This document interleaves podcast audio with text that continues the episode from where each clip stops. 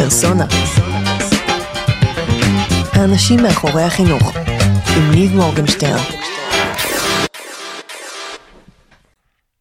Hi everyone, this is Niv Morgenstern, and you are listening to Persona Podcast. This is one of our eight episode special that we recorded at the Israel Education Summit in the 4th and the 5th in June 2019 with EdTech leaders from around the world. This talk is with Willa Perlman. She's a partner at the new social impact investment fund, Haskala Partners.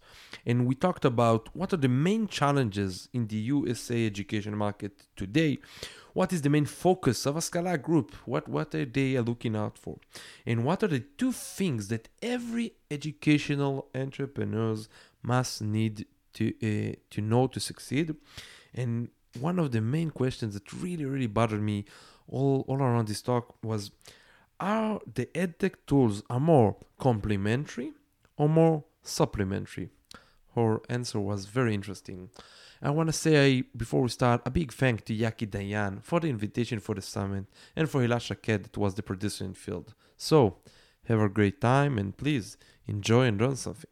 So, hi, I'm here with Willa Perlman. Thank you very much for coming. It's my pleasure. Thanks for having me. Great to have you here. So, you are uh, the partner at Haskala Partners, right? That's correct. Uh, uh, social impact, right?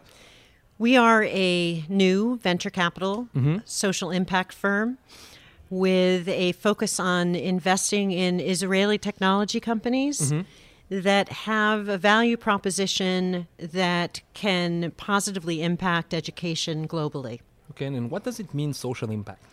Well, you know, it's a complicated thing to define and mm-hmm. to measure mm-hmm. in education because, of course, most people believe that education has tremendous value in and of itself mm-hmm. in terms of impact. But in the education ecosystem, there are sort of traditional ways of education that have been failing students for many, many years. Uh, if you look at some of the- statistics, uh, students are not completing high school. I'm speaking about the U.S. right now. Yeah, okay. This, this is my market. Um, students are fa- are not completing high school. They are not completing a higher education degree. They mm-hmm. are not entering the workforce with the skills that they need, 21st century skills. Yeah. And I'm not even talking about just hard skills. I'm talking Yeah. about Soft personal skills. skills, and mm-hmm. soft skills.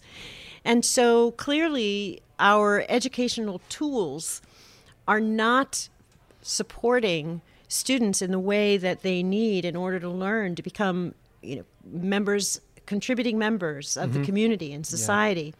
So we are particularly interested in disruptive tools that can somehow impact the way in which teachers teach, the way in which students learn, that will improve some of these statistics and will allow students to uh, achieve greater engagement in learning. That will address different learning needs and different learning styles and will collectively have a positive social impact on education in terms of equity, access, mm-hmm. and completion. And how do you, when you meet a startup, what is the first thing that you you, you ask them usually? I usually ask them what their go to market strategy is and who their customer, who their target customer is. If they don't know those two things, they're not ready for an investment and they are likely not going to succeed. Okay. And what do you see? I, I, I imagine you you you already saw and see every day a lot of startups and a lot of uh, uh, early stage uh, companies and late stage companies. What are the main verticals, the main uh, focus that you see today? Well, uh, the reality is they're all over the place. I mean, uh, we've seen companies that uh, have products and solutions for everything from preschool all the way up to lifelong learning and continuing learning.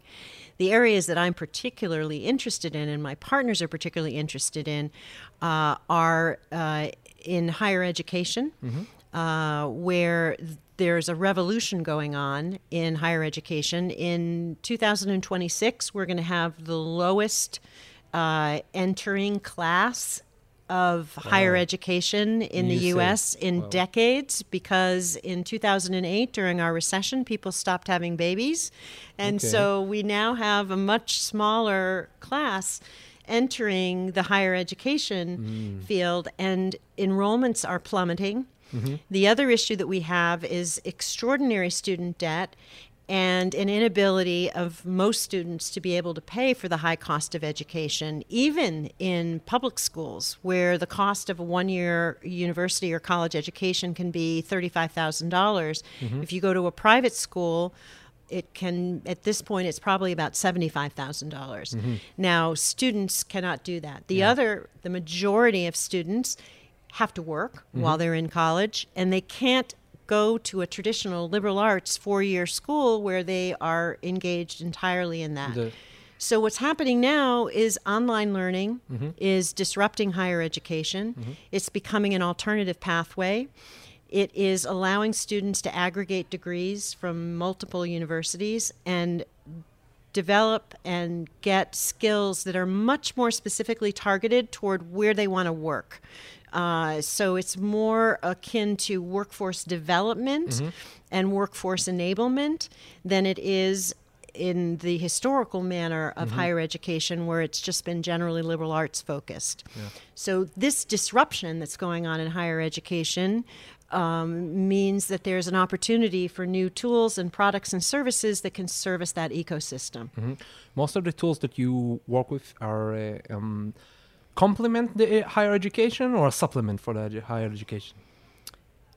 Uh, perhaps both. Both? Yes, I think perhaps both. I mean, there are existing uh, tools and services that require or have there where there's an opportunity to enhance them in some complementary fashion. And then there are legacy uh, things such as adopting a textbook, a printed textbook, that probably should be, you know, completely com- completely replaced. Yeah, it, it's very interesting because in in the edtech when we talk about uh, K to 12, usually we talk about something that complement the educators. And here in the higher education, we see a lot of movements toward the the um, the shifting. Absolutely. Well, I'm not saying that replacing the teacher is the right uh, approach either in higher ed Yeah. or in K 12, K-12. but I do think that accessibility to teachers and teaching and knowledge is very different for a part time student mm-hmm. than it is for a full time student in K 12. In K 12, what I would say is that the mistake of a lot of entrepreneurs who develop education technology is to think that somehow they have a better solution to a teacher. Mm-hmm. At the end of the day, the teacher is the only person capable of assessing the soft component of learning. Mm-hmm. Is a child frustrated? Mm-hmm. Is a child uh, feeling sad for some reason that we don't understand coming to school that day and is having difficulty learning? A computer can't figure that out. Mm-hmm. And so you really need to partner that one on one component uh, where a teacher can provide that face to face sense and a sense of empathy that is very much a part of the socio emotional, the social emotional component of learning, along with the academic rigor and subject matter. It's amazing to see that we talked already with a lot of people here, and uh, this message comes uh, about again and again and again. Even Yoshi, that was here, that talked about AI to recognize uh, the feelings. It's only as a complementary manner, so nobody is talking about the the uh, supplementary. And uh, I'll be really happy to get some advice from you to early stage uh, startup Israeli entrepreneurs that listen to us now and want to think about how to go to the USA market. What do you think? One of the things that they need to, to think about and do, and how to be active. Right. Well, I think many of the uh, ed tech startups that I've met with here, and by the way, I've seen some extraordinary talent. Uh, I've seen extraordinary uh, energy and creativity and innovation. So I'm very, very excited about what I've seen. What I also see, though, is a, a, a lack of true understanding of what it takes to be able to effectively place your product in the hands of a student in the United States. Mm-hmm. It's a very complicated uh, system. It starts with the federal Department of Education mm-hmm. that has some impact. There are certain federal policies related Okay. to education, such as the Common Core curriculum. Yeah. But then it goes to the state and the mm-hmm. state Department of Education. But then there's the district. And then it can even be at the district level, the superintendent, who is the most senior educational administrator and official, has a tremendous amount of power, Power. and decision making. And so, in order to reach that superintendent and understand who has the power to make that buying decision, you really need experienced people who ha- have the knowledge but also have the relationships and can mm-hmm. get a seat at that table. Mm-hmm. There are about 15,000 school districts mm-hmm. that are you can sell into in the United States. And you just have to understand that and decide whether your value proposition and your product and service is sufficiently important and big enough and disruptive enough to stand alone as an individual company and justify and will have the potential for revenue that will justify your own sales organization or whether you're going to have to figure out how to partner with existing companies so that you can take advantage of their sales organizations in order to get you into the market in the way that you need to. Wow, amazing. I have so much more questions, but our time is up because of the convention. Maybe later. So thank you very much, Willa. I really appreciate it. It It's my amazing. Thank pleasure. you. Thank you so much.